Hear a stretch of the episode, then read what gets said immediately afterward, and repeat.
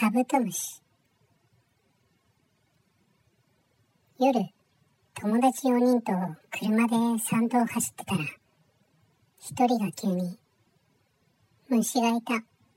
止めてカブトムシ探す。って言って30キロメートルで走ってる車から飛び降りてゲラゲラ笑いながら山の中に消えていった。